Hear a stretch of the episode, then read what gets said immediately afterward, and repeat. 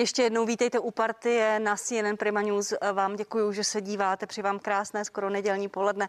Pozvání do druhé části partie přijal pan profesor Roman Primula, poradce premiéra Babiše, epidemiolog a bývalý minister zdravotnictví. Dobrý den. Dobrý den. Děkuji, že jste přišel. Pan Petr Šonka, předseda Združení praktických lékařů. Dobrý den, pane doktore. Dobrý den. A pan Jan Trnka, přednosta Ústavu biochemie, buněčné a molekulární biologie třetí lékařské fakulty Univerzity Karlovy. Dobrý den, vítejte tady. Dobrý den. Dnes o půlnoci by měl skončit nouzový stav. Vláda pro jeho prodloužení nenašla podporu v poslanecké sněmovně, nicméně jedná z hejtmany a podle posledních zpráv, respektive podle tweetu moravskoslezského hejtmana pana Vondráka, to vypadá, že hejtmani se společně domluvili, že požádají o prodloužení nouzového stavu. Nicméně eh, hejtmani tam šli s nějakými požadavky, které směro, směřovaly k rozvolnění. Pane profesore, je to dobře? Můžeme si to dovolit, rozvolnění, otevřít pod nějakými podmínkami ské areály, udělat plán na otevření škol, otevřít obchody, otevřít služby? Tak ono to je asi třeba eh, probrat trochu zevrubněji. Eh, já si myslím, že lidé si eh, jak si vzali za své, že nouzový stav je co si, co symbolizuje tu nešťastnou, neutěšenou situaci a jakmile ho zrušíme, tak jsme vyhráli, ale tak to vůbec není. My bojujeme, doufám, s virem, ne s nouzovým stavem. A je lhostejno, v jakém modelu ta opatření budou aplikována, ale ta opatření by měla být realizovatelná, to znamená, my potřebujeme nějaký rámec. A pokud tady diskutujeme, jestli je možné ta opatření rozvolnit, tak si musíme uvědomit, že my jsme v situaci, kdy stávající opatření nejsou dostatečná ani pro udržení toho stavu, který tady je. A vidíme, že už dochází pozvolnému nárůstu. To znamená, jakékoliv rozvolnění logicky musí vést eh, k navýšení počtu případů, které tady jsou. Určitě se dá hovořit o tom, že eh, je možné nějaká opatření svým způsobem modifikovat, ale ku příkladu to opatření na 21 hodin na zákaz vycházení mně připadá eh, špatné, když ho zrušíme, protože my přeci nechceme eh, ty různé soukromé párty po večerech. Tam to není proto, že bychom eh, limitovali lidi, že někam nemohou výjít, ale v tu dobu opravdu už by neměli regulérně chodit jinám než tady. Ale můžeme samozřejmě se bavit o tom, jaká opatření mají být v obchodech, to asi lze nastavit, aby to bylo trochu jinak. Můžeme hovořit o školách za režimu, kdy tady bude testování a podobně, to samozřejmě možné je.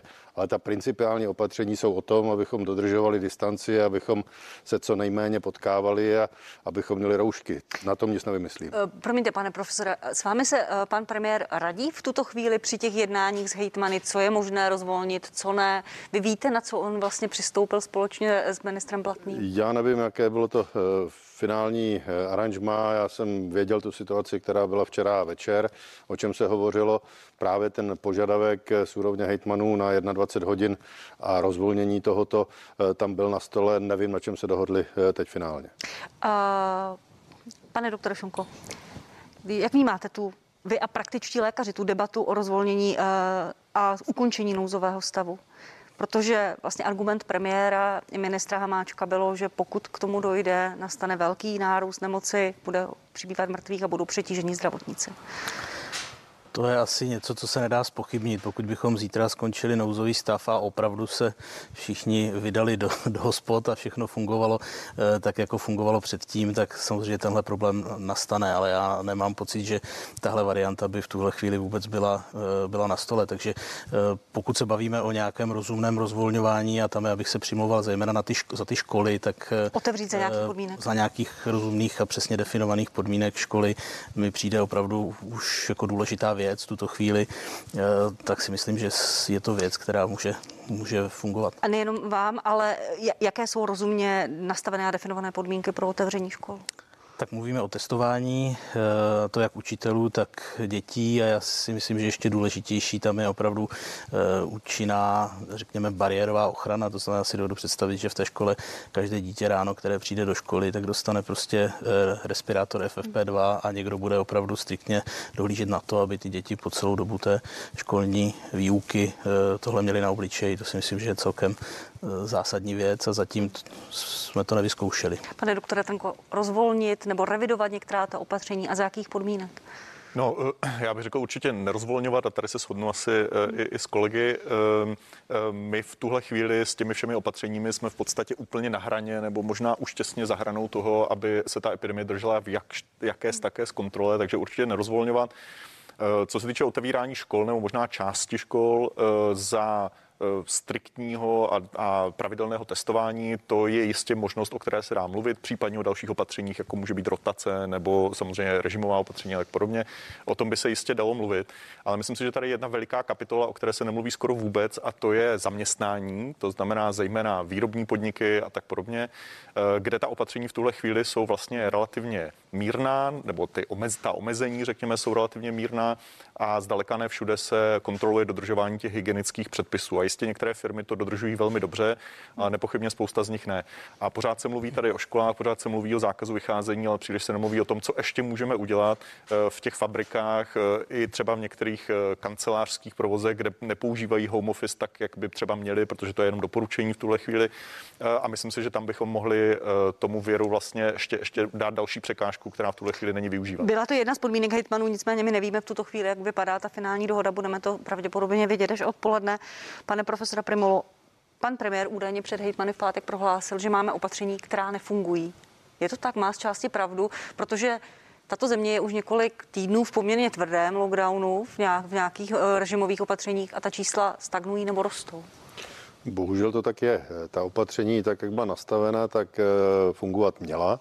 Eh, jiná věc je ovšem, a plyne to z těch různých eh, průzkumů, které se dělají, že Eh, až 40% lidí ta opatření eh, neuznává, nedodržuje a potom ta opatření logicky eh, nemají takový význam, jaký měli mít. A druhá věc je, a to je věc systémová, my tady máme nějaký systém trasování a pokud trasujeme skutečně zlomek kontaktů, tak je jasné, že toto ne úplně optimálně funguje, podobně nefunguje e-rouška. To znamená, to jsou segmenty, které opravdu mají podstatně menší sílu, než se původně uvažovalo. Je to chyba, že to nefunguje trasování, že lidé udávají 0,8 v některých krajích, dokonce 0,3 desetiny kontaktu, to přece není normální.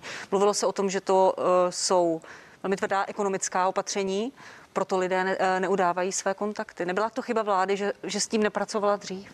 Tak určitě eh, ta jednání, která měla vést k tomu, že bude adekvátně ohodnoceno to, že eh, budu eh, v karanténě, se táhla neuvěřitelně dlouho, takže teď už snad to vyřešeno bylo, ale uvidíme, jestli ta motivace v tomto novém pojetí bude dostatečná, aby lidé byli ochotni nahlásit své kontakty, protože to je jedna z vitálních věcí.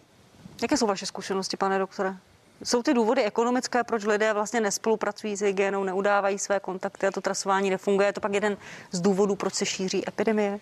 Já si myslím, že jsou to i ekonomické důvody, ale druhá věc je, že to ti lidé prostě už mají dost, tak všichni asi víme z svého blízkého okolí, že, že nám fungují, eh, místo aby fungovaly kadeřnictví, tak, tak fungují ty provozy doma, v podstatě v domácích podmínkách a to není asi jediné, o, o čem by se dalo mluvit, takže myslím si, že místo, abychom eh, měli jak striktně daná pravidla eh, pro to, jak ty, jak ty zařízení prostě pustit, aby, aby fungovala, tak jsme zahnali trochu do ilegality a ty lidi samozřejmě jsou v nějaké ekonomické e, situaci, kterou musí řešit a samozřejmě je i poptávka e, po těchto službách. Takže já bych v tuhle chvíli si myslel, že nějaká jakoby striktní regulace, ale řekněme v legálních podmínkách v těch provozovnách, které jsou, by byla možná v tuto chvíli lepší. A druhá věc je, a to je potřeba říct tady taky, že jsou jistě národy, které jsou jakoby disciplinovanější v dodržování těch podmínek a přesto, když se podíváme do okolí v Evropě, tak skoro všichni Eh, mají identické problémy jako my, ta čísla se vyvíjejí, eh, ale nedá se říct, že bychom na tom byli dramaticky hůř než ostatní. A konec konců i Izrael, který vlastně dělá úplně všechno, ty byl několikrát v lockdownu, očkují, tak pořád ta situace u nich není, není eh, to ne, ale my patříme mezi jedny z nejhorších v Evropě, máme nejhorší, nej, nejhorší čísla, co se týče i počtu nákaz, i úmrtí. Pane, pane Trnko, proč to u nás nefunguje? Může za to lidi, protože prostě to nedodržujeme, může za to příliš tvrdě nastavená opatření, už toho lidé mají dost. A jakou roli v tom hrají ty nové mutace? No já myslím, že v tom hraje roli všechno tohle, co jste říkala nepochybně. Eh, ještě bych k tomu přidal, eh, myslím, že ty ekonomické faktory jsou určitě velmi důležité a to, že se k jejich částečnému řešení, jak říkal pan profesor Primula, kdo ví, jestli to bude dostatečná motivace, eh, že se k němu dostáváme až rok po začátku, nebo téměř rok po začátku té epidemie je prostě průšvih a je to součást toho průšvihu. Ale ještě bych řekl něco, co jste nezmínila a myslím si, že to je taky důležitá věc a to je, eh, a říkám to už mnoho měsíců nebo možná téměř od začátku, je prostě dobrá komunikace vlády a to nejenom komunikace ve smyslu toho, co se řekne na tiskovce, ale taky toho, jak třeba reaguje na některé věci. To znamená, ehm, to, co se bohužel pořád děje, nějaké jako omlouvání eh, přestupků nebo přešlapů členů vlády nebo mm, lidí blízkých ano, a to samozřejmě na lidi taky působí, protože si řeknou, no tak eh, jestli tohle tamhle tomu projde, Buď, tak proč já bych se, proč já bych ty eh, opatření dodržoval? Můžete být konkrétní, prosím, teď mluvíte o hotelu v Teplicích nebo o čem teď mluvíte? Ano, například o hotelu v Teplicích, eh, o panu Faltínkovi a tak podobně, kte, kteří prostě ne, nepikali, abych tak řekl, za to, že ta, že ta opatření byla porušena a řekl bych, že, že tam... I o panu Primulovi, protože pan Primula pan Primula myslím, Přestal být ministrem zdravotnictví velmi, ten, velmi rychle. Ten, za to pikal, je tady spousta lidí, kteří ne. A myslím si, že tohle je, jako vysílá špatný signál. A ještě bych k té komunikaci řekl jednu věc, která mi přijde čím dál důležitější. A to je taky jasná komunikace strategie. Co vlastně teda vláda, čeho chce dosáhnout. Jo? Protože v tuhle chvíli můžeme se jenom dohadovat toho, co vlastně pan ministr Batný, případně celá vláda, čeho jako chtějí dosáhnout.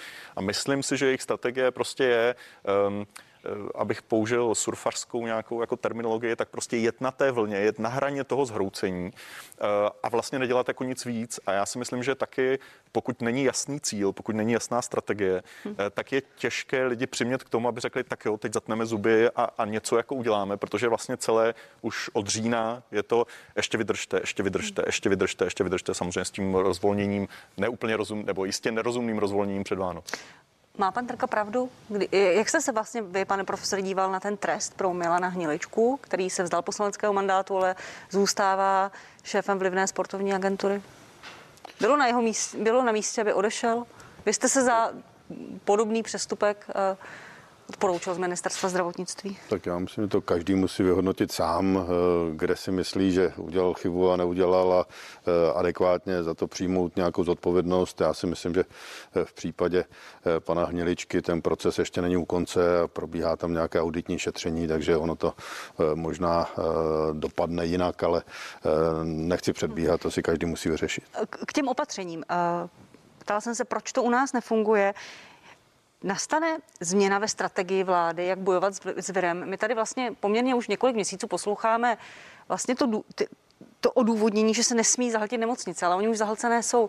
Nastane nějaká změna ve strategii, kterou ta vláda uh, svým lidem vysvětlí? Radíte to premiéru? To je otázka, která samozřejmě eh, nemá vůbec jednoduché řešení a eh, když se na to podíváme zpětně, tak je jistě jednodušší na tři týdny tu ekonomiku zavřít, myslím tím celou zemi a pak to pustit a jet v nějakém velmi umírněném režimu. K tomu tady nedošlo a troufám si říct, že nedojde. A teď, teď tady už je skoro pozdě, protože ti lidé eh, v tomto režimu už nechtějí být a teď je opravdu velmi těžké říci, jaká opatření by tady měla být, protože pokud nebudou dodržována, tak je nemá smysl eh, je vyhlašovat. A proto už to bude víceméně eh, nějaké spíše kosmetické dolaďování těch opatření, které jsou, než že by se přišlo s něčím razantnějším a ono na rovinu řečeno, s čím razantnější můžete přijít. Ano, můžeme vyměnit roušky za respirátory, ale eh, vše ostatní už je eh, v té rozbouřené společnosti velmi složité. No ale co tedy vlastně budeme dělat? Je tady uh ta takzvaná britská mutace, blíží se ta jihoafrická. Pan premiér včera v právu říkal, že mu velké starosti dělá ta brazilská, která už je v Portugalsku, které mluví jako o zabijákovi. Co, co to, v čem budeme žít?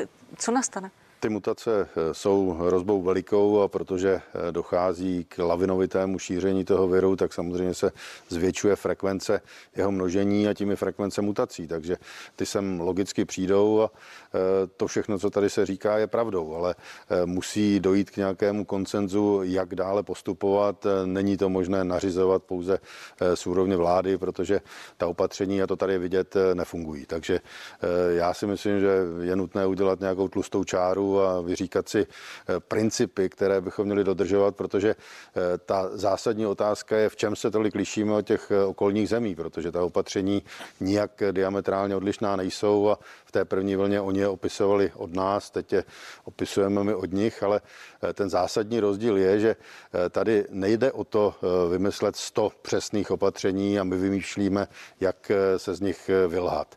Ale jde o to, abychom si řekli, že ty tři základní principy bychom měli dodržovat individuálně a na to v podstatě nepotřebujeme ani nouzový stav. Říkáte tlustou čáru, jak to chcete udělat?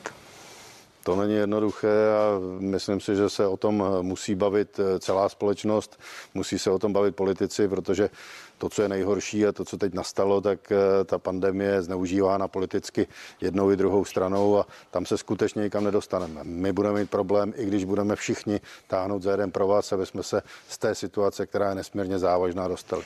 Co poradíte panu premiérovi?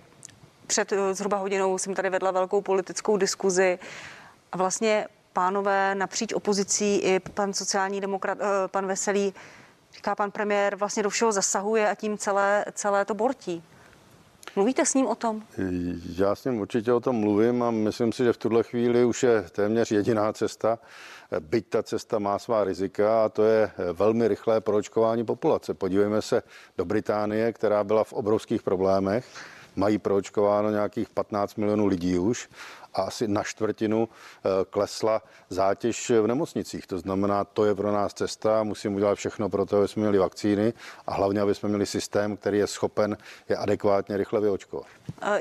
O vakcinaci se samozřejmě budeme bavit ještě velmi podrobně. Pane Tanko, to, co říká pan profesor Bremula, je pozdě už na lockdown? Na ten tvrdý opravdu lockdown na nějakou omezenou dobu a pak se vracet k nějakému normálnějšímu. Já, já se v tomhle snažím být spíš optimistou, takže já si myslím, že na to ještě není pozdě, ale musím souhlasit s argumentací pana profesora Primuly, eh, že bude velice těžké um, přimět lidi, aby opravdu uh, vzali ten tvrdý, byť třeba časově omezený, určitě časově omezený lockdown, um, tak jako, že to je jediná cesta ven z téhle situace.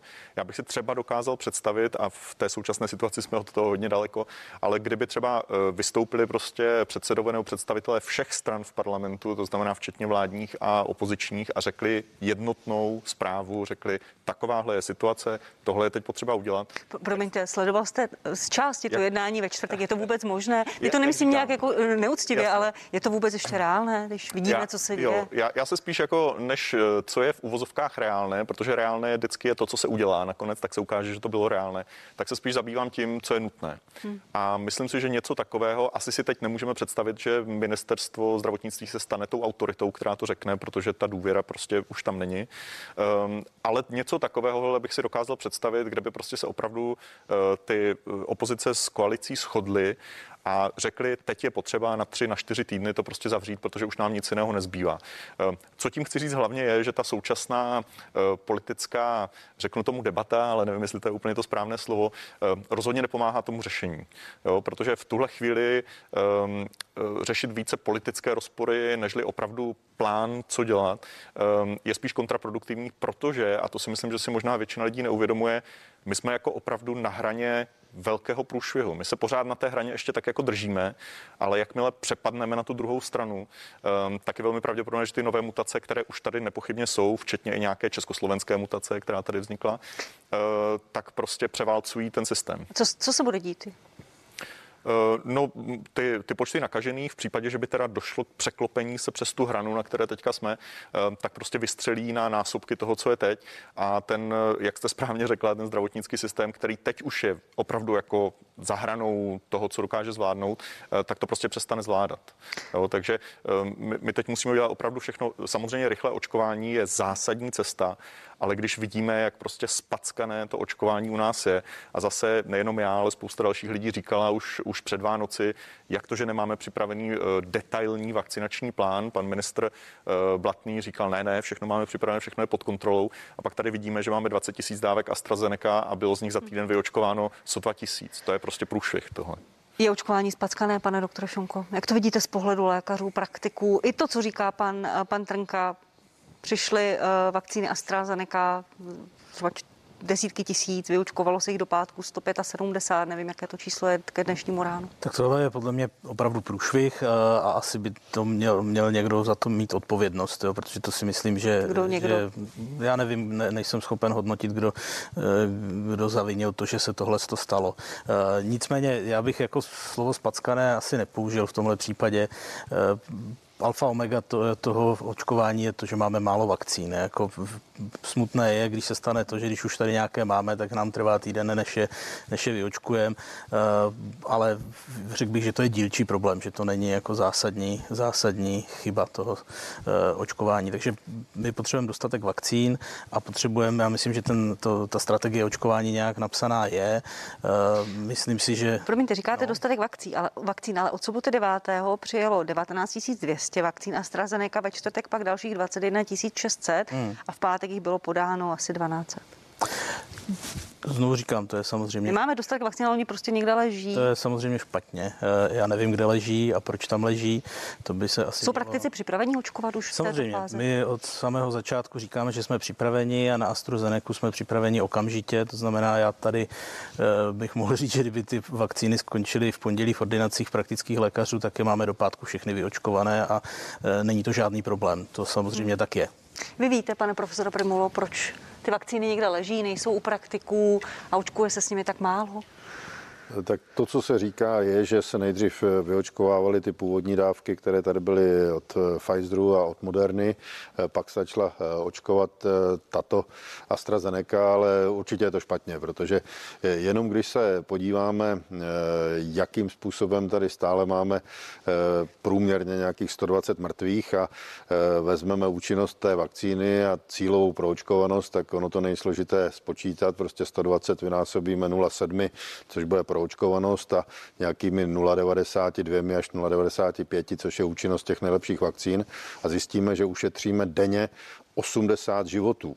Denně 80.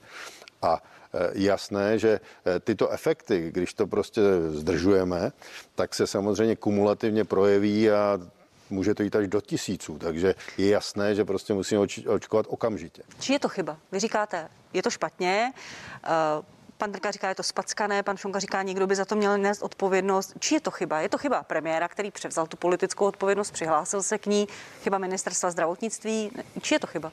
Tak ministerstvo, co já vím, nemělo ještě vysoutěženého distributora, což samozřejmě je špatně, protože v ten moment je složité tu vakcínu distribuovat tam, kam by měla být ale eh, já si myslím, že tohle jsou stále eh, jenom dílčí problémy. To hlavní, co je, je nastavit ten systém, aby byl schopen zvládat tisíce vakcín, ne desítky tisíc, které přicházejí, protože to, kde se bude lámat chleba, to je opravdu, eh, dejme tomu březen, duben, květen, kdy opravdu to musíme vyočkovat, jinak máme jasný problém.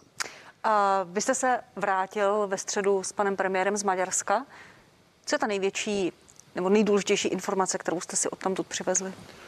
Tak já jsem se díval zejména, eh, jakým způsobem tam jsou řešena eh, ta různá centra. Ono se to líší opravdu země od země, jestli jsou zapojeni praktici, tam jsou zapojeni praktici spíše na poliklinikách. Eh, v Srbsku jsme viděli velké vakcinační centrum, ovšem jeho efektivita nebyla úplně optimální, tak jak já jsem se na to díval. A, samozřejmě jejich výhoda je obrovská v tom, že mají ty vakcíny. Oni měli na výběr vlastně tři různé vakcíny, o tom my si můžeme nechat jenom zdát a to je jeden ze stěžejních problémů.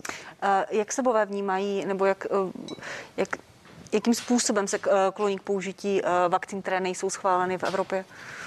Tak oni, protože nejsou v Evropě v uvozovkách v té Evropské Bojí unii, se Sputniku? tak se na to takto nedívají. Oni si je posuzují sami a v podstatě se očkují paradoxně.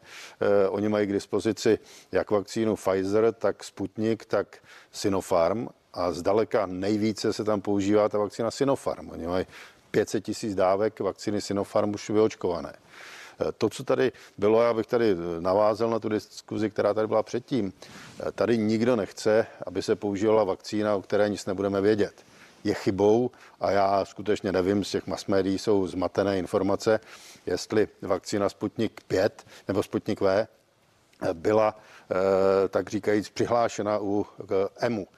Zatím ty informace jsou, že není. Jestli nebyla, tak je to špatně a samozřejmě bez dokumentace tu vakcínu nikdo neschválí. Na druhou stranu tady padalo, myslím, z úst pana poslance Michálka, že bychom měli preferovat evropské firmy. Teď není čas na preferování někoho. Když se podíváme na schvalovací procesu AstraZeneca, tak s takovými to daty pro tu kritickou eh, kategorii osob nad 55 let by nikdo mimo evropský schválen nebyl. Vy byste se nechal, pane profesor, naučkovat Sputnikem V a buď už jestli byste vyžadoval schválení EMI, té Evropské lékové agentury, nebo našeho regulačního úřadu a jít tou maďarskou cestou? E, určitě to musí schválit minimálně náš regulační úřad, to znamená SÚKL, nebo e, EMA, ale musíme mít prostě k dispozici data.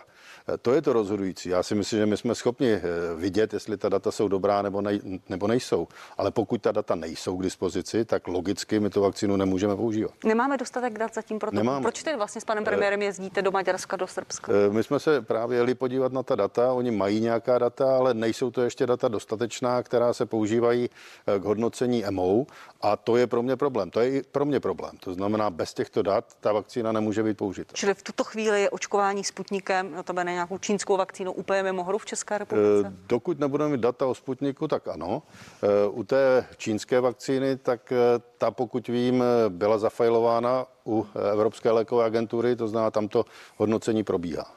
Jak vy se díváte, pane Tenko, na, na jednak cesty pana premiéra i pana Primuly a dalších do, Ma, do Maďarska, do Srbska? Je to cesta? No, cesta to byla je to do cesta, Maďarska, do Srbska. Je to cesta, jak zrychlit vakcinaci, jak Eh, proočkovat více lidí v České republice? Jo, já asi nemám žádný komentář k tomu, kam jezdí pan premiér. Jasně, může se něco zajímavého dozvědět. Myslím si, že má asi důležitější úkoly tady a eh, ty plány pro to, jak očkovat a jak postavit očkovací centra, si můžeme třeba vzít od Německa, byť když se podíváme na čísla, jak Německo zatím na tom není tak jako o tolik lépe jako my, ale mají to naplánováno podstatně lépe a podstatně déle a mají to všechno hmm. připravené, takže myslím si, že pan premiér klidně mohl jít do Německa a ne do Srbska.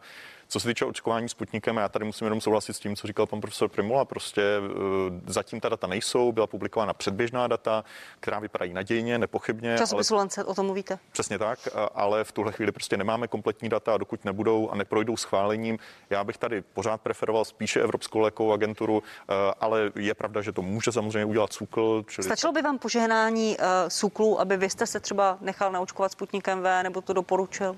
Uh, pokud by to bylo založeno opravdu na kompletních datech, tak v tom případě jistě, ano. Pane Šonko, jak vy se díváte na, na snahu uh, zvětšit to portfolio vakcín na cesty pana, pana premiéra po Evropě?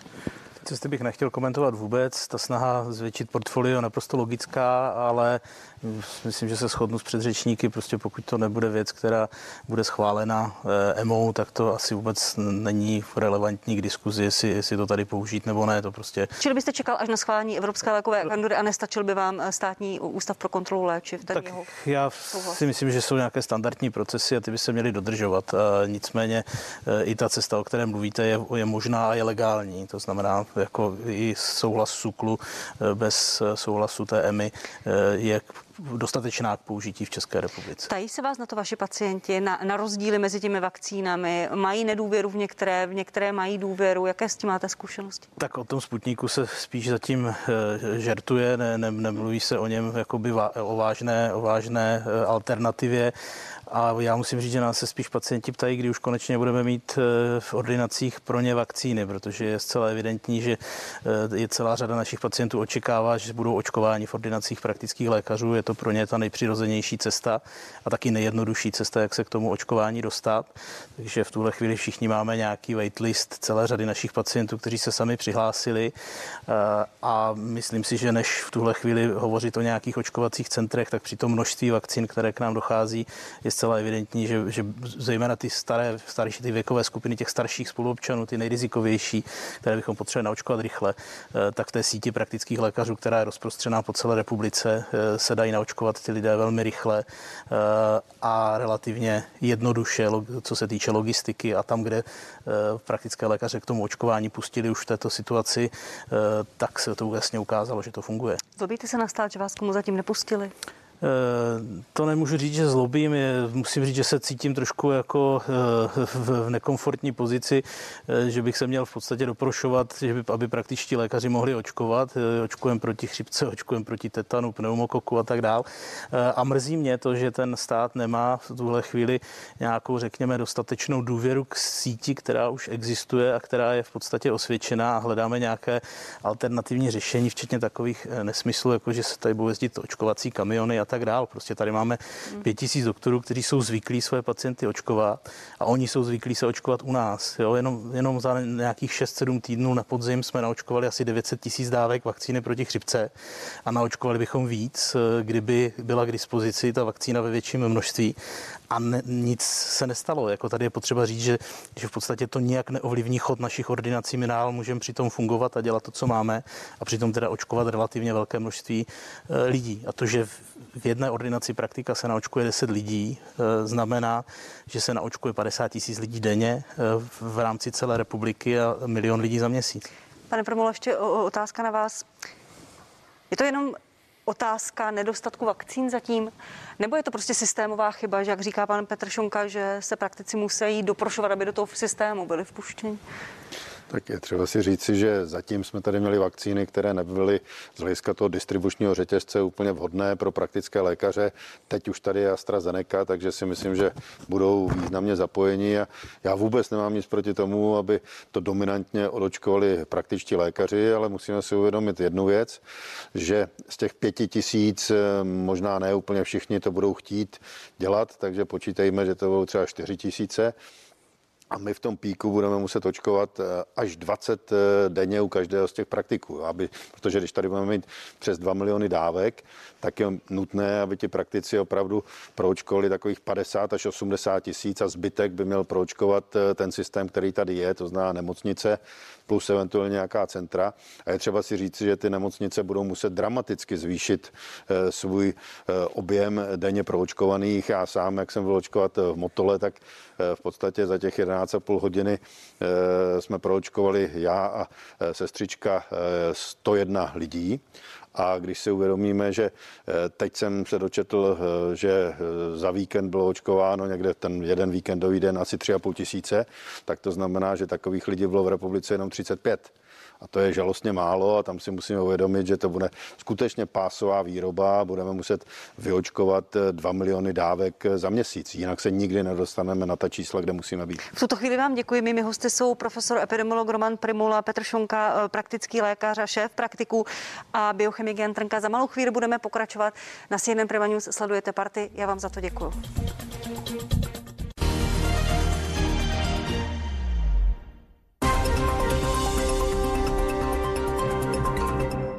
Protáhněte své řasy až do nebes. Nová řasinka Sky High od Maybelline New York. Pružný kartáček, bambusový extrakt, maximální délka a objem. Nová řasinka Sky High od Maybelline New York. Světové jedničky v dekorativní kosmetice za rok 2019. Když je pleť dehydratovaná, je to vidět. Vyzkoušej Hyaluronic Aloe Jelly od Garnier. Výtažek z bio aloe vera a kyselina hyaluronová v lehké gelové textuře. Pro intenzivní hydrataci a pocit vyplněné pleti. Nový Hyaluronic Aloe Jelly od Garnier. Přirozeně. Chceš ještě více? Dopřej si full lahvičky séra v nové textilní masce Hyaluronic Aloe. Již od pondělí v Lidlu najdete něco pro společné chvíle a pohodu. Něco pro odpočinek a příjemně strávený čas. Vyberte si něco pro sebe a vytvořte ze své ložnice místo nejen ke spaní. V nabídce najdete přehoz na postel s prošíváním za skvělých 399 korun. Dekorativní polštářky jen za 149 korun. Nebo náš cenový trhák. Ložní povlečení Renforce za super cenu 249 korun. Lidl Plus, ceny mínus. Katko, ty pracuješ na recepci ve zdravotním středisku. Jak to, že nejsi nemocná? Já se nachladím a jsem hned nemocná. Jak to děláš? Beru detritin. Detritin? Ano, pro lepší imunitu. Detritin pomáhá udržovat normální funkci imunitního systému. Žádejte v lékárnách. Chateau Lafitte 1956. Výborný ročník. Jako já. Že bys to do mě ani neřekla, viď? Nespokojte se jen tak s někým, ani u pojištění. My se netváříme, že věci nestárnou, a to ani u aut a jejich pojistky. Direkt. Konečně normální pojišťovna. Tento týden v Kauflandu potěšíme i Patrika. Nejenom pro něj jsme společně s Olmou připravili jogurt Florian Active Plus, různé druhy jen za 8,90. Kaufland. Prach? Nečistoty? Setří je jedním tamponkem s micelární vodou pro citlivou pleť od Garnier. Její složení s micelami přitáhne nečistoty jako magnet. Odstraní make-up i neviditelné nečistoty a sklidní citlivou pleť. Micelární voda od nejprodávanější značky micelárních vod na světě i u nás. Od Garnier. Přirozeně. Pod našimi křídly najdete vždy tu nejlepší nabídku. Pro doplnění probiotik Biopron 9 Premium za 229 korun. Pro snížení chuti na cigaretu Nicoret Spray za 399 korun a pro rychlý nástup spánku Melatonin Forte za 279 korun. Benu, vaše zdraví se bereme na starost. Víte, jak si pořídit nejlevnější povinné ručení a nejvýhodnější havarijní pojištění? Jasně, na internetu, ví každý. Ale když to napíšu rovnou do srovnávače Rixo.cz, mám to hned. Stačí mít SPZ, zadat do Rixa a technické údaje o autě se odteď vyplní sami. I ještě krátké info o mně, abych nepřišel o bonusy a je to. Halo, prosím tě, cvakni mi to na čumák a já jedu. Srovnejte si rychle a jednoduše nejvýhodnější pojištění vozidel. Rixo.cz, nesrovnatelně lepší srovnávač pojištění. Už bylo dost otravných virů a bakterií. Profimop od Lifehiteu. Důkladné a hygienické vytírání díky vysoce kvalitnímu návleku z mikrovlákna odstraní až 99% virů a bakterií. Lifehite. Více času pro rodinu. Rejžo, nápad jenom. To uděláme to, tohle. Já tě neslyším, musíš si to sundat. Tady všude budou krátery, písek se naveze. Aha, aha. A na co? Uděláme tady z toho měsíc, jedna ku jedný. A ty to zaplatíš. Já ne, ale Rejžo, tady ve scénáři je napsaný. Měsíc je zdarma. Super. A raketu bys nechtěl? To by ovšem byla pecka, Rejžo. Garantujeme vám měsíc energii zdarma každý rok. Bohemia Energy. Naše energie pro vaše úspory. Ale natočíme to, jak to chce pan režisér, jo? Poškození teplem, lámavost. Pryč s tím díky Fructis Goodbye Demits Amla olejem. Krok 1. Šampon pro posílení. Krok 2. SOS Repair 10 v jednom s keratinem. 10 účinků v jedné bez oplachové péči pro ochranu až do 230 stupňů. O 90% méně lámavosti, vlasy jsou regenerované. Fructis Goodbye Damage od Garnier. Přirozeně. Při výběru vína obvykle spoléhám na ověřenou kvalitu. Stejně to mám i se síry. A když si chci večer trochu ozvláštnit, s chutí sáhnu po Hermaduru s jeho charakteristicky vyzrálým aroma a přitom překvapivě jemnou chutí. Pokaždé je to nevšední zážitek. Hermadur od krále sírů. Jemná chuť s charakterem.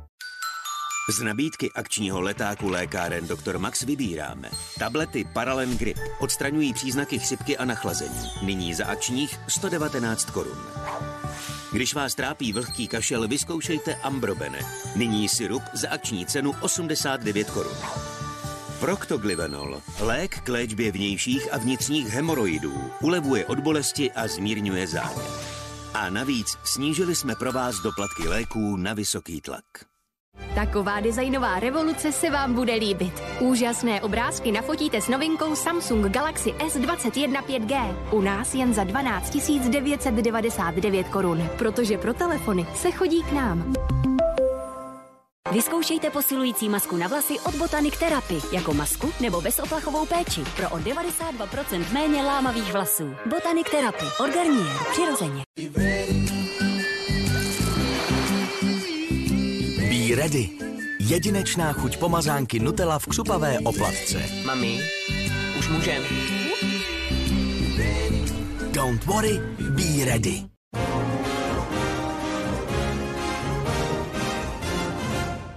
Jaký je život v záři reflektorů? Co dělají herci, zpěváci a další známé tváře nebo slavné osobnosti? Jaké mají starosti a co nového zrovna chystají? To všechno a ještě mnohem víc vám prozradí Lačka Něrgešová, Iva Kubelková a Gábina Koukalová. Sledujte Showtime každý večer po hlavních zprávách. Chci vědět, do jakého dne se každé ráno probouzím. A věřím, že to chcete vědět i vy. Ranní show Nový den vám díky CNN Prima News přinese všechno, co potřebujete vědět. Co se stalo? I co vás každý nový den čeká. Od pondělí do pátku v 7 hodin na CNN Prima News. 360 stupňů. Různé úhly pohledu na aktuální témata, kauzy. To nejzajímavější z domova i ze světa. To vše probereme s mými hosty ze všech stran, protože není problém, který má jen jedno řešení. Názor si ale udělejte sami. Od pondělí do pátku večer na CNN Prima News.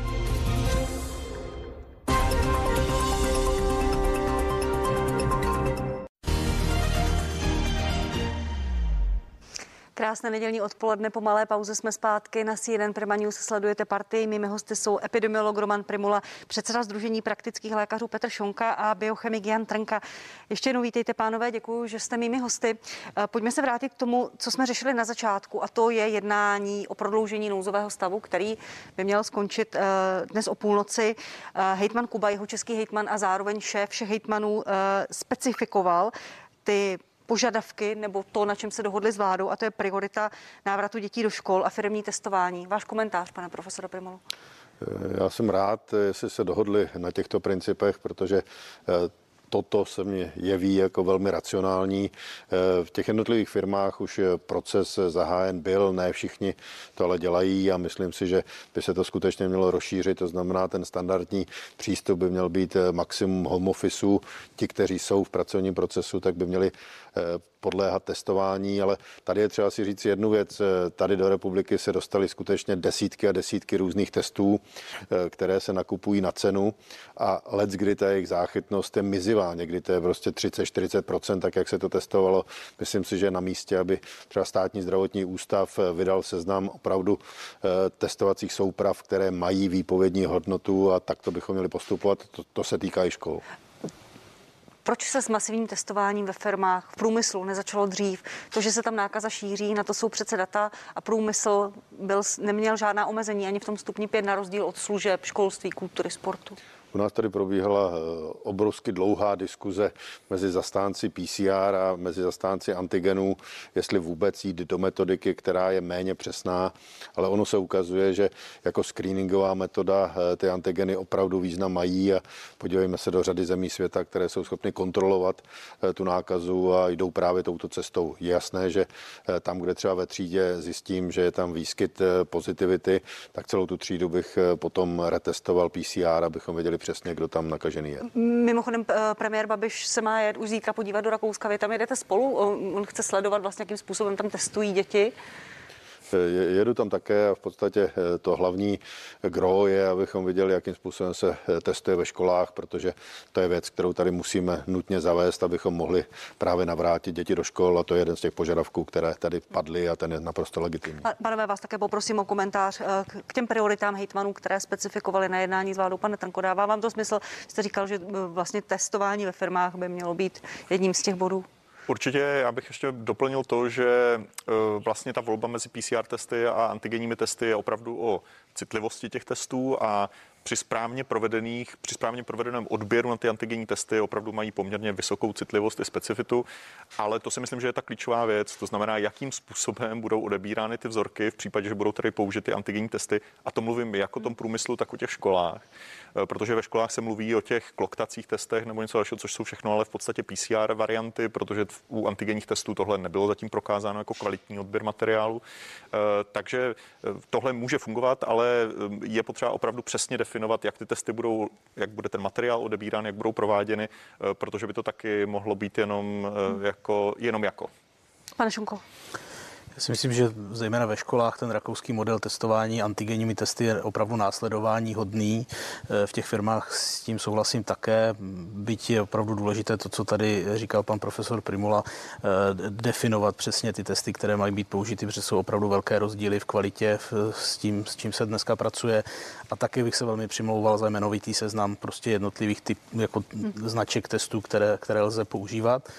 Já bych ještě větší asi důraz kladl opravdu na tu, na tu ochranu, řekněme, bariérovou, na ty, na ty respirátory, protože to je to, co zabrání tomu, tomu přenosu v těch úzkých kolektivech. Máme zkušenost, že v kancelářích se mnohdy nepoužívají vůbec žádné prostředky ochranné v těch velkých provozech, ve velkých halách si myslím, že to také dává smysl. Samozřejmě je otázka, jestli toho zboží je tady dostatek, ale v tuto chvíli se zdá, že by to asi neměl být tak velký problém a dovedu si představit, že by ty firmy třeba tohle měly dostat, eh, mít možnost si to eh, uplatnit jako, jako náklad daňový, to znamená dávat tyhle ty prostředky vlastně svým, svým hmm. zaměstnancům. Já si myslím, že to je opravdu cesta, když se podíváte na zdravotnická zařízení, kde se tyhle věci důsledně používají, tak ten přenos tam i mezi pacientem, který je prokazatelně nemocný a mezi personálem je prostě minimální. Takže si myslím, že v tomhle máme opravdu velké rezervy. Pane, ano, jenom drobnost. Eh, v těch rakouských školách, která objevilo se to zatím v rakouských médiích, neviděl jsem odbornou publikaci, ale tam se právě ty antigenní testy ukázaly jako poměrně velmi málo spolehlivé. Samozřejmě se to může týkat nějakého konkrétního typu, ale myslím si, že by tady by bylo potřeba být opravdu opatrní a získat ty data z Rakouska, abychom opravdu věděli, jestli ty antigenní testy jsou cesta, anebo jestli bude potřeba použít PCR testy. Já, tahle debata se vedla i v laboratorní skupině na ministerstvu zdravotnictví, i v klinické. Já si nedovedu představit třeba využití těch PCR testů nějakým rozumným e, způsobem. Jo. Ta, ta myšlenka je taková, že, e, že v, v podstatě ten odběr si děti udělají doma, potom, potom to dítě poveze ten, ten materiál tramvají, ve škole se vybere, e, pak budou dva dny ty děti ve třídě a pak se dozví výsledek. Mně to přijde natolik krkolomné, že v tomhle mi přijde teda to antigenní testování, který používají Němci nebo i ti Rakušani, prostě přínosnější, ale je jako to... tam v těch médiích se ukázala jako třeba jenom 40%, no, píše se o 40% senzitivitě, což si myslím, že by bylo v podstatě k ničemu, ale potřeba vidět ty reál, ta reálná data. No. Pane profesore, ta nespolehlivost antigenních je, je to tak, rychlost. To je jeden z důvodů, proč to chceme vidět, protože tady těch eh, testů je celá řada a jsou opravdu testy, které jsou nepoužitelné. Na druhou stranu eh, je nutné říci, že prostě my nejsme schopni kapacitně otestovat eh, všechny školy. My bychom byli schopni otestovat třeba maturitní ročníky, ale na ostatní už by nezbylo. Takže je nutné to kombinovat, byť to bude mít určitě své rezervy, ale tady jsou skutečně různé testy, které jsou odběrem ze slin, které jsou na vykloktání, které jsou vlastně ty, jak se říkalo, žvíkací, ale ono to je cucání eh, určitého materiálu, který nasává tu slinu, nebo to jsou odběry, eh, které používali v tom Rakousku vlastně z kořene nosu jenom, eh, to znamená zavedení poměrně mělce a to všechno má své poměrně velké limitace, takže s tím pracovat musíme. Ale co se týká ještě těch roušek a respirátorů, tak já s tím naprosto souhlasím, ale je třeba si uvědomit jednu věc. Ty mutace, které tady jsou teď, tak potřebují výrazně kratší dobu, protože jsou mnohem mnohem invazivnější a to znamená, že my bychom chtěli opravdu se posunout na úroveň respirátorů třídy 2. Na druhou stranu ne každý si to může dovolit a ten stát by to měl zařídit, než to vyhlásí, aby to bylo možné. A pokud to nebude možné, tak aby tady byla alternativa třeba nanoroušek nebo e, dvou roušek, jak se používají ve Spojených státech. Ale ještě jedna věc je klíčová.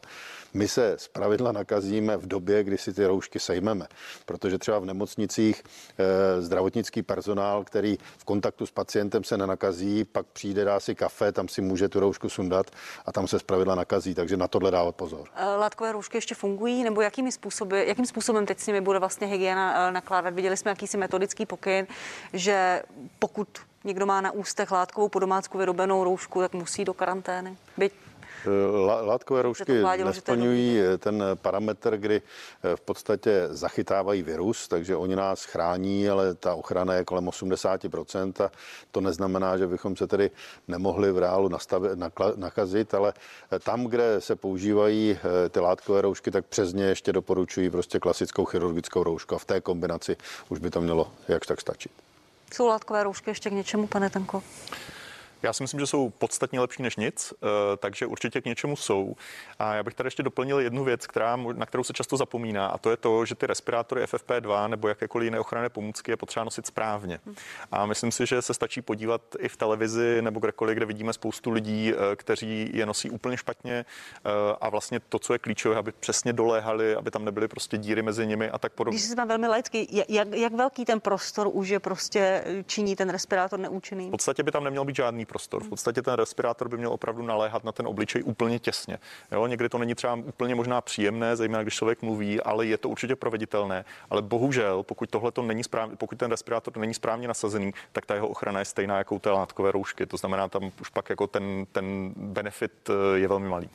Pane Šonko, jak jsou teď rozšířené respirátory, opravdu profi, respirátory nebo profi roušky mezi třeba vašimi pacienty? No vidíme, že, jak říkal pan profesor, ne každý si je může dovolit. Hmm, vidíme čím dál častěji, jako musím říct, že, že mě to těší, uh, ale je to přesně tak, nemůže si je každý dovolit. Uh, na druhou stranu, když vidíme, eh, kolik vynakládá stát na nejrůznější opatření, kolik nás stojí testování denně, tak si myslím, že ta investice do tohoto materiálu zejména teda v nějakých aspoň vybraných místech, kde, kde to riziko je největší, zase není taková, abychom si nemohli dovolit. Ty školy jsou úplně klasické a musím říct, že jak respirátory, tak roušky eh, doma dělané, pro mě je klíčové, jak s nima zacházíte. To znamená, jestli je to něco, co si člověk sundá, strčí do kapsy a druhý den použije znova, tak ať je to, co je to, tak už to nebude, nebude fungovat. A zejména u těch látkových roušek občas člověk vidí, že nejsou v úplně optimálním stavu, to, co mají lidé na obličeji. Už, už modlené roušky. Tak. Stále platí, pane profesore, že kdo je očkovaný, musí do karantény?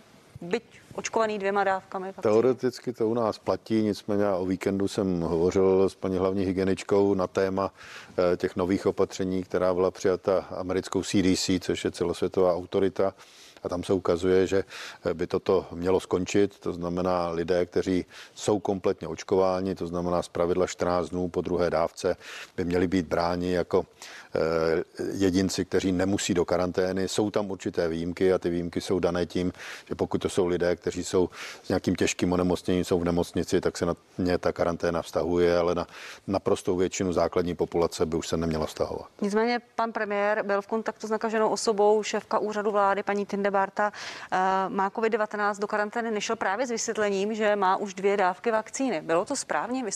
Radil se s vámi o tom? Eh, ano, konzultovali jsme to, to je jeden z důvodů ten důvod, který je pro nás legislativní, je to, že má respirátor třídy 2 a ti to lidé do karantény nemusí. A měl ho prostě celou dobu při jo, kontaktu. Jo, pan premiér nosí respirátor. Takže je v pořádku a je, je, je, je to podle pravidel, že není v karanténě. Je, je to podle pravidel, e, protože jedeme do Rakouska, tak vlastně všichni zase musíme být testováni PCR bez ohledu na to, jestli je někdo očková nebo není, takže budeme všichni otestováni dneska. Měli by být karanténizovaní lidé, kteří už prodělali očkování. Má to, má to smysl, pane Tenko?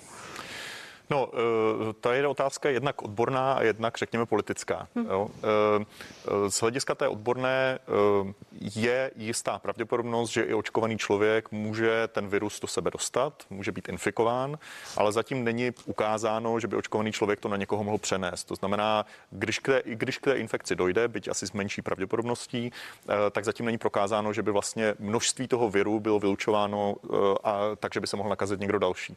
Takže Teoretická možnost, že by někoho nakazil očkovaný člověk, tu je. Jak velká? Eh, to zatím nelze kvantifikovat, protože ta data se teprve začínají objevovat. Ale uh, ta druhá otázka je, jestli uh, ta pravděpodobnost z hlediska no, ve srovnání s ostatními pravděpodobnostmi, které v té společnosti jsou, uh, je podstatně menší, tak pak samozřejmě není nutné, nebo je možná rozumné tyhle ty lidi z karantény vynechat. A navíc je tam určitý nějaký motivační prvek možná, eh, protože i mě se ptají, já dělám nějaká různá školení, očkování a tak podobně a ptají se mě lidi, co já z toho budu mít, když se nechám očkovat, budou pro mě platit nějaká mírnější pravidla. Eh, a pokud jim řeknu, no nebudou, tak samozřejmě ta ochota nechat se očkovat je nižší. Pane Šunko, karanténizovat lidi po očkování, nebo, nebo měli by mít nějaký už mírnější režim? Určitě by měli mít mírnější režim a já myslím, že to, co kolega zmínil naposledy, je opravdu zásadní. Jako my těm lidem, kteří se e, budou očkovat a kteří se chtějí očkovat, tak přeci musíme dát nějaký, nějaký bonus. E, a myslím si, že v situaci, kdy nám tady unikají e, kontakty jako prokazatelně teda lidí, kteří jsou nemocní, tak dávat do karantény lidí, kteří jsou na očkování v tuhle chvíli jako opravdu nedává smysl. Kdy to přestane platit, pane profesor? Já myslím, že to bude projednáno tento týden a věřme, že to vstoupí v platnost co nejrychleji. Totež by se měly jasně precizovat pravidla pro osoby, které prodělali to onemocnění, protože e, ve vztahu k testování a k dalším věcem je zbytečné je takto zatěžovat. To se chci zeptat, protože testovaní lidé, e, teda promiňte, lidé, kteří prodělali nákazu COVID-19, e, nemají nárok na antigenní test ze zdravotního pojištění, musí si ho platit sami, ale na druhou stranu je pro ně pořád po, po nich pořád vyžadován. Dává to takto smysl? Eh, nedává to úplně jasný smysl. Myslím si, že eh, to, co eh, se tady diskutuje už hrozně dlouho i na úrovni celé Evropské unie, je, že by tady měla být nějaká informace, ať to bude nahráno v mobilu, nebo ať to bude nějaká elementární informace na čipu nebo v papírové podobě, jestli ten člověk prodělal to nemocnění v nějakém horizontu zpět, jestli je aktuálně testován nebo jestli je očkován. Toto všechno by mělo být informací, která by měla vést k tomu, že ten člověk bude vynechán z těchto procesů. Ještě k té karanténě tady je zajímavé, že americká FDA šla na model, který odpovídá v podstatě prodělané nemoci. To znamená, ten očkovaný člověk nemusí do karantény, ovšem pouze po dobu tří měsíců. To znamená, protože zatím nejsou další data, tak do té karantény by očkovaní lidé nechodili jenom tři měsíce vlastně od té eh, druhé dávky. A toto nebudete navrhovat panu premiérovi, nebo už je to v nějakém procesu? Ano, hovořili jsme o tom a epidemiologická skupina už to doporučuje. Zatím jsme hovořili tady o těch karanténách a očkovaných, ale podobně by se mělo postupovat u těch, kteří prodělali onemocnění. A ještě otázka na vás, pane přednosto Trnko. Bojujeme se stejným virem jako na jaře? Zaujala mě slova paní doktorky Pekové, která říká, že ty kmeny jsou si velice podobné, ale nejsou to potomci toho viru prvního. Vidíte něco takového? No, já nebudu úplně komentovat slova paní doktorky Pekové, protože myslím, že říká naprosté nesmysly. Eh, je to nepochybně ten stejný virus, eh, je to jeho mutace, je to jeho varianta. Ta příbuznost těch virů je jasně prokázaná, je jasně prokázáno, že opravdu jsou to potomci toho původního viru, který se objevil eh, ve Wuhanu. Takže tohle je nesmysl, prostě viry mutují, všichni to věděli dopředu, že se to bude dít. Byla jenom otázka času, kdy se ty mutace objeví. Víme o těch mutacích stále více, víme, že ten virus protože tam probíhá takzvaná konvergentní evoluce, to znamená, že vlastně ty různé varianty virusy se hodně podobají, jo, takže i když to šlo jinou cestou, tak vlastně nachází ty podobné mutace, eh, což je dáno taky biologií toho viru, um, takže tohle, tohle je naprostý nesmysl. Je to nesmysl, pane, pane profesor Primou? Naprosto souhlasím, co tady kolega Trnka řekl, k tomu není co dodat. Uh, ještě možná osobní otázka na vás. Mě včera zaujal uh, rozhovor uh, s panem premiérem v právu, který nepřímo vlastně ani neodpověděl na otázku, jestli má pan ministr Blatný jeho podporu. Chystá se změna ministra zdravotnictví? To se musíte zeptat pana premiéra. Já nekonzultuji jiné než odborné věci, nikdo se mě na to neptal. A ta nabídka směrem k vaší osobě já, já, už? Žádnou se nedostal, ptá se mě na to každý, ať jsem kdekoliv. Nedostal jsem žádnou nabídku a neuvažuji o ní. Šel byste do toho ještě? Já, já jsem říkal, já chci dělat opravdu odbornou činnost a teď vidím, jako hlavní cíl skutečně postavení systému očkování tak, abychom měli dostatek vakcíny, abychom byli schopni vyočkovat. To je priorita, nic, nic jiného mě nezajímá. Zvládneme to? Ne, já doufám, Když vidíme všechny ty problémy, které se kolem vakcinace objevují, ať už je to nedostatek vakcín, ať už je to, jsou to systémové, ty nějaké distribuční problémy, zvládneme to? Já si myslím, že musíme vyvinout opravdu enormní úsilí, abychom jeden každý k tomu přispěli a eh, teď to opravdu není o tom, že někdo nahoře vymyslí nějaké opatření a lidé to berou úkorně, že se snaží nějakým způsobem limitovat. Já si dovedu představit, a byly tady diskuze na téma jiné země, jak tam to je nastaveno. Eh, kdyby jeden každý si vnitřně ta opatření dodržoval, tak si myslím, že jsme na tom lépe, než v těch striktních opatření, které 40% populace nedodržuje. Pane Trnko, souhlasíte s tím? Je vakcinace tou jedinou cestou? Eh, já si pořád myslím, že musíme použít k poražení té epidemie, k poražení toho viru prostě více přístupů. To znamená ne, včetně očkování, ale včetně taky opatření, o kterých tady mluvíme, testování, trasování, eh, omezení množství toho viru v populaci ani nelze se spolehnout jenom na jednu taktiku, na jednu strategii, protože už jenom proto, že se prostě objevují nové mutace, na které třeba ty vakcíny už budou méně účinné a tak podobně. Jak, jak velká je ta šance, že na ty nové virové mutanty už nebudou ty současné vyvinuté vakcíny fungovat? No tak my už víme v podstatě jistě, že ta jihoafrická varianta má, eh, nebo že na tu jihoafrickou variantu mají většina těch vakcín nižší účinnost, některé velmi nízkou, některé o něco nižší, eh, takže to už je jistota, že to tak bude. Není to, že by ty vakcíny nefungovaly vůbec, ale vazba těch protilátek, které po vakcinaci vzniknou, je evidentně nižší u té jihoafrické a předpokládá se, že by mohla být nižší u té brazilské. Jak složité je, pane profesore, řeknu to velmi laicky, přeprogramovat ty vakcíny na ty nové, nové eh, virové mutanty? Tak u některých to je záležitost eh, skutečně velmi krátká. U těch mRNA vakcín to je otázka změny sekvence, která tam je a může to fungovat. U některých to je mnohem složitější, ale eh, tady záleží, jakým způsobem bude v podstatě stanoven úzus, jak ty, tyto vakcíny budou propouštěny zase do praktického použití a myslím si, že už i u pandemické chřipky došlo k jakési dohodě, že se připravoval jakýsi kór a do toho se vkládal ten konkrétní potom pandemický virus, takže myslím si, že toto jsme schopni zvládnout a e, doufám, že ty změny nebudou až tak dramatické. Ukazuje se, že je lépe ty vakcíny rozvrstvit tak, aby bojovali nejenom se spike proteinem jako nosným antigenem, ale s dalšími, protože ten selekční tlak na ten spike protein se ukazuje jako velmi intenzivní a určitě by docházelo k tomu, že bychom museli tu vakcínu potom frekventně měnit. Říká Roman Primula, epidemiolog a poradce premiéra. Děkuji, že jste byl mým hostem. Děkuji moc, naschledanou. Děkuji i Janu Trnkovi, přednostovi Ústavu biochemie. Děkuji vám, že jste byl mým Díky za hostem. pozvání. A byl tady i Petr Šunka, předseda Združení praktických lékařů. Děkuji, pane doktore. Díky, naschledanou. A vám, milí diváci, děkuji, že jste se dívali na CNN Prima News a na Primu na partii. Budu se na vás těšit opět příští týden v neděli v 11 hodin. Mějte se hezky.